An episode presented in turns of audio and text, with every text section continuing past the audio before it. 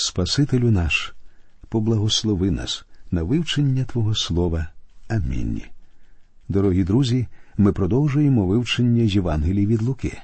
Сьогодні ми будемо читати 21 розділ цієї Євангелії. Він починається з опису події біля скарбниці. Тут ми бачимо, як Ісус висловлює похвалу бідній удові за принесений нею дар. В цьому уривку ми можемо знайти один важливий принцип, що лежить в основі щирого жертвування. Отож, читаємо вірші з першого по четвертий. І поглянув він угору, і побачив заможних, що кидали дари свої до скарбниці. Побачив і в Богу вдовицю одну, що дві лепти туди вона вкинула. І сказав він по правді кажу вам, що ця вбога вдовиця вкинула більше за всіх, бо всі клали від лишка свого в дар Богові, а вона поклала з убоства свого весь прожиток, що мала. У порівнянні з багатствами Єрусалимського храму, а цей храм відрізнявся надзвичайним багатством, дар бідної вдови практично нічого не був вартий. Дві її лепти нічого не значили для храму. Але наш Господь користується зовсім іншими мірками, оцінюючи наше приношення. Йому важливо не те, скільки людина пожертвувала, для нього важливо, скільки вона залишила собі. У наші дні ми вже не зобов'язані додержуватися принципу десятини, тому що ця система нав'язує людям кількість коштів, яку вони повинні жертвувати. Принцип, яким повинні керуватися ми у своїх приношеннях, називається принципом пожертвувань по благодаті, коли цінність визначається тим, скільки ми залишаємо собі. Є чимало людей, яких Бог благословив настільки щедро, що їм варто було б жертвувати набагато більше звичайної десятини. Одна людина якось сказала мені якби я віддавав Богові тільки десяту частину своїх прибутків, я б відчував що обкрадаю Небесного Отця. Для Бога набагато важливіше те, скільки ви залишаєте собі, а не те, скільки ви йому даєте. Тому наступної неділі, коли ви будете віддавати свої пожертвування, подумайте, як сприймає ваш дар сам Бог. Далі читаємо важливий уривок, у якому Ісус говорить учням про останні дні. Читаємо вірші п'ятий та шостий. Коли ж дехто казав про храм, що прикрашений дорогоцінним камінням та дарами, тоді він прорик надійдуть ті дні, коли з того, що бачите, не зостанеться й каменя на камені, який не зруйнується. Коли Господь звернув увагу, що ця бідна вдова дала більше, ніж усі багаті разом узяті, учні сказали Ісусові Учителю, подивися на цей храм, які камені, яка будівля. Багатство цього храму дійсно вражало. Але чи бачили учні справжнє положення речей? Справа в тім, що все це повинно було незабаром зникнути. Уся велич і вся розкіш незабаром повинні були перетворитися в руїни. На місці цього грандіозного храму скоро не залишиться і каменя на камені. І саме так, друзі, ми з вами повинні дивитися на багатства цього світу. Усі вони не будуть існувати вічно. Дуже скоро усе це зникне. Сьомий вірш. І запитали його та сказали Учителю, коли ж оце станеться, і яка буде ознака, коли має початися це? В Євангеліях від Матвія і Марка ми вже зустрічали подібний уривок. Однак там особлива увага приділялася відповіді Ісуса на питання Скажи нам, коли станеться це, і яка буде ознака приходу Твого і кінця віку. Матвій у своїй Євангелії приділяє більше уваги поверненню Ісуса Христа на цю землю, а тому там наводиться та частина відповіді Господа, що стосується саме цієї теми. Однак в Євангелії від Луки автор приділяє більше уваги питанню, коли не залишиться каменю на камені, і коли усе це буде зруйновано. Тобто Євангелист Лука особливим чином торкається питання руйнування Єрусалиму. Незважаючи на те, що повністю відповідь на це питання було дано у проповіді на горі Оливній, цілком ймовірно, що наш Господь відповів на перше питання учнів уже тут, а потім, пізніше, коли вони прийшли до Оливної гори і запитали його більш конкретно, він розповів їм про це більш докладно, що ми і знаходимо в Євангелії від Матфія. Безперечно, наш Господь неодноразово повторював своє вчення, оскільки, як і ми всі добре знаємо, повторення це основа будь-якого навчання. Восьмий вірш. Він же промовив Стережіться, щоб вас хто не звів, бо багато хто прийдуть в ім'я моє, кажучи це я, і час наблизився, та за ними не йдіть.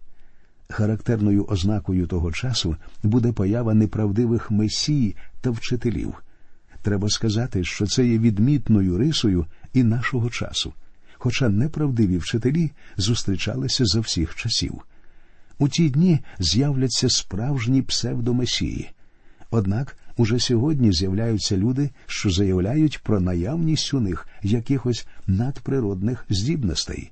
Незважаючи на те, що такі люди багато говорять про Ісуса, насправді вони самі претендують на славу і велич, що належить винятково йому. Я впевнений, що в наші дні ми можемо зустріти чимало неправдивих месій, а також чимало неправдивих релігій. Читаємо далі. І як про війни та розрухи почуєте ви, не лякайтесь, бо перш статись належить тому але це не кінець ще. Тоді промовляв він до них повстане народ на народ, і царство на царство. Війни є ще однією характерною рисою нашого часу. Ми знаємо, що при наближенні кінця війни будуть відбуватися все частіше і ставати усе більш жорстокими. Незважаючи на те, що в наші дні набирає силу рух у захист миру, Боже Слово однозначно говорить у першому посланні до Солунян у п'ятому розділі. Бо коли говоритимуть мир і безпечність, тоді несподівано прийде загибель на них, як мука тієї, що носить в утробі, і вони не втечуть. Ми з вами знаходимося саме в такому положенні. Війни характеризують весь період перед поверненням нашого Господа. І будуть землетруси великі та голод, та помір місцями, і страшні та великі ознаки на небі. Землетруси це ще одна відмітна риса нашого часу, і, як видно, подібні явища будуть посилюватися з наближенням кінця. Читаємо далі. Але перед усім тим накладуть на вас руки свої, і переслідувати будуть, і видаватимуть вас в синагоги й в'язниці, і поведуть вас до царів та правителів через ім'я моє але це станеться вам на свідоцтво. Отож, покладіть у серця свої наперед не гадати, що будете відповідати, бо дам я вам мову та мудрість, що не зможуть противитись чи суперечити їй всі противники ваші. У цих віршах Господь звертається до Ізраїля, тому варто пам'ятати, що всі ці слова стосуються винятково єврейського народу. В Євангелії від Іоанна в 15 розділі сказано Коли вас світ ненавидить, знайте, що мене він зненавидів перше, як вас. Коли б ви зо світу були, то своє світ любив би. А що ви не зо світу, але я вас зо світу обрав, тому світ вас ненавидить. Однак, якщо ви є справжнім послідовником Господа Ісуса Христа, Запевняю вас, дорогі друзі, ви ніколи не зумієте завоювати популярність серед людей. Читаємо далі. І будуть вас видавати і батьки, і брати, і рідня, і друзі, а декому з вас заподіють і смерть, і за ім'я моє будуть усі вас ненавидіти. Але й волосина вам із голови не загине, терпеливістю вашою душі свої ви здобудете. Ці вірші говорять про долю 144 тисяч євреїв, які з Божою допомогою зуміють пережити період великої скорботи. Страждання цих дітей Ізраїля під час періоду скорботи по жорстокості будуть значно перевершувати увесь той жах, через який довелося пройти цьому народові в часи нацистської Німеччини з усіма її печами і концтаборами. Двадцятий вірш. А коли ви побачите Єрусалим військом оточений, тоді знайте, що до нього наблизилося спустошення. Пам'ятаєте, що раніше учні питали Ісуса Учителю, коли ж оце станеться, тобто коли саме відбудуться всі ті події, в результаті яких в Єрусалимі не залишиться каменя на камені. Тут Господь відповідає їм. Ми з вами знаємо, що все це відбулося, коли в 70-му році нашої ери Тит, римський воєначальник і майбутній імператор Рима осадив Єрусалим. Я думаю, що через 40 років учні Ісуса згадували ці слова свого вчителя, коли дивилися на ті війська, що зібралися під стінами Єрусалиму. Тоді їм стало зрозуміло, про який саме день говорив тоді Господь. Однак щось подібне буде відбуватися і в останні дні. Читаємо 21 вірш. Тоді ті, хто в юдеї, нехай у гори втікають, хто ж усередині міста, нехай вийдуть, хто ж в околицях, хай не вертаються в нього.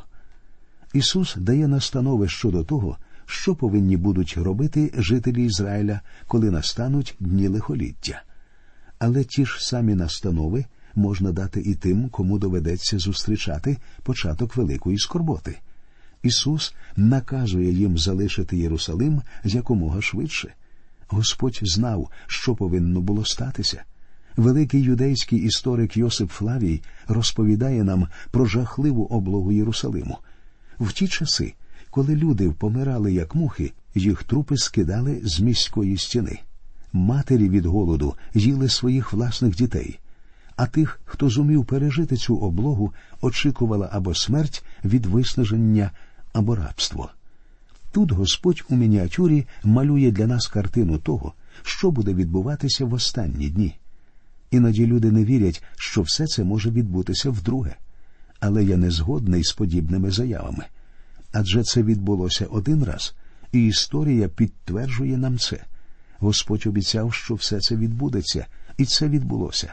І так само він пообіцяв, що подібне відбудеться знову. От чому я вірю, що саме так все і буде. Читаємо вірші з 22 по 24. Бо то будуть дні помсти, щоб виконалося все написане. Горе ж вагітним та тим, хто годує грудьми у ті дні, бо буде велика нужда на землі та гнів над цим людом.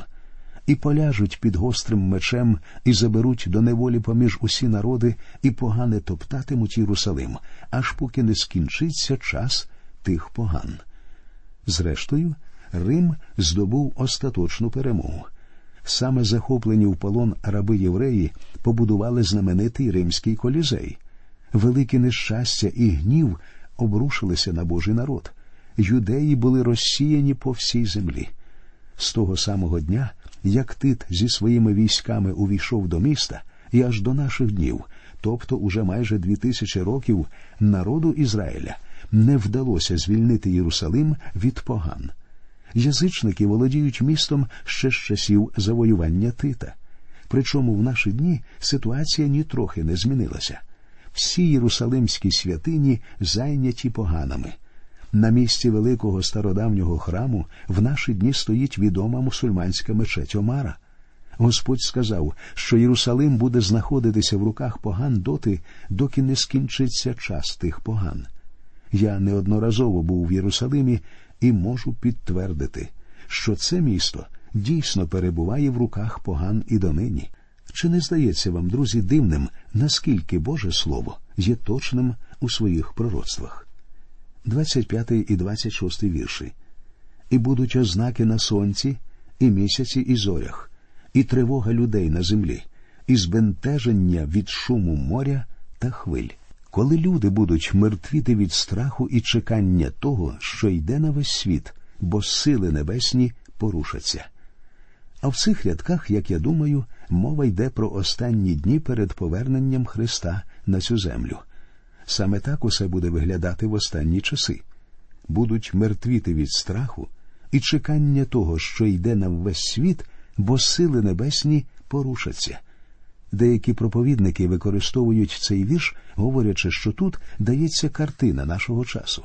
Друзі, якщо ви вважаєте, що ми є свідками виконання цих рядків у наші дні, ви помиляєтеся.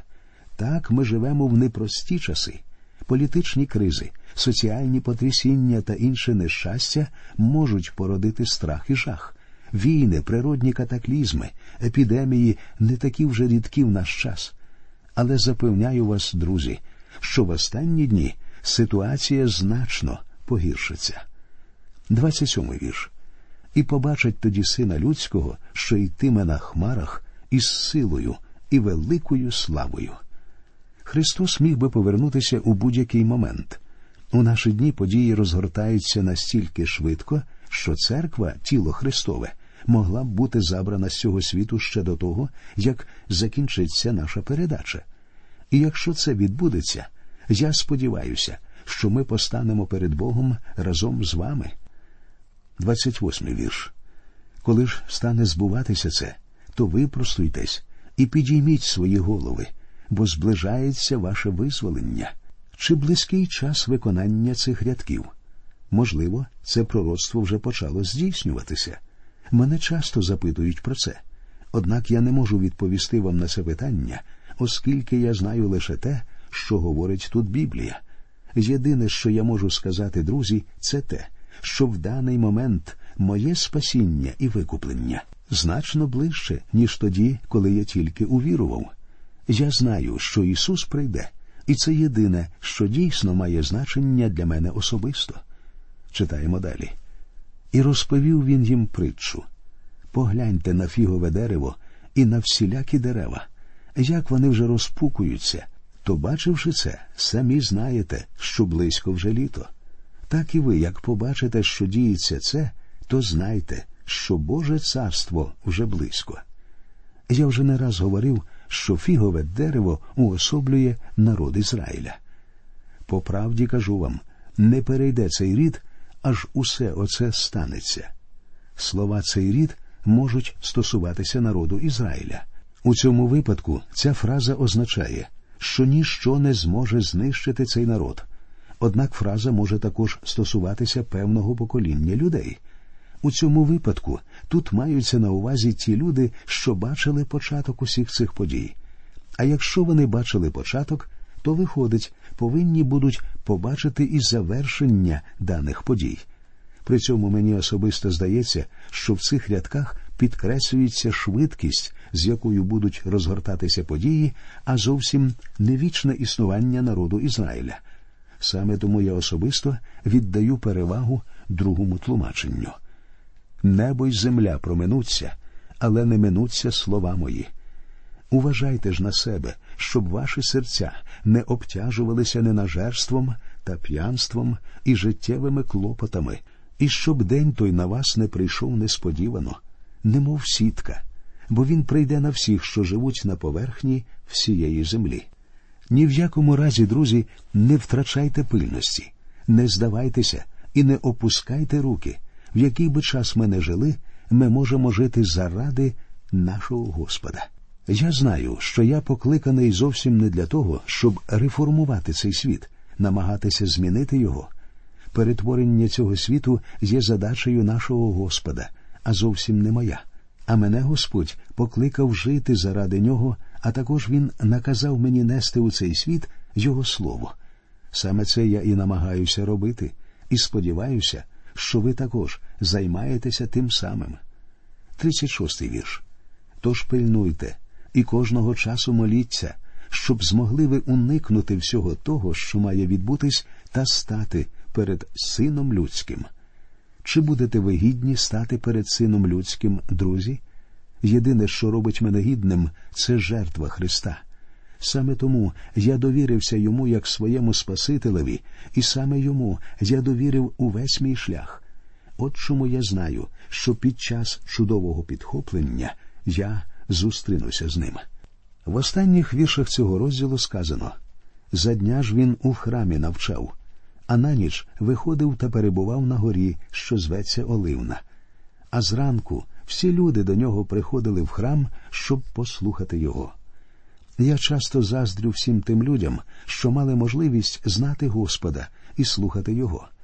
Однак ми з вами отримали Біблію, яка доносить до нас істинне і непорушне Слово Боже, зі сторінок якого Господь звертається до нас особисто.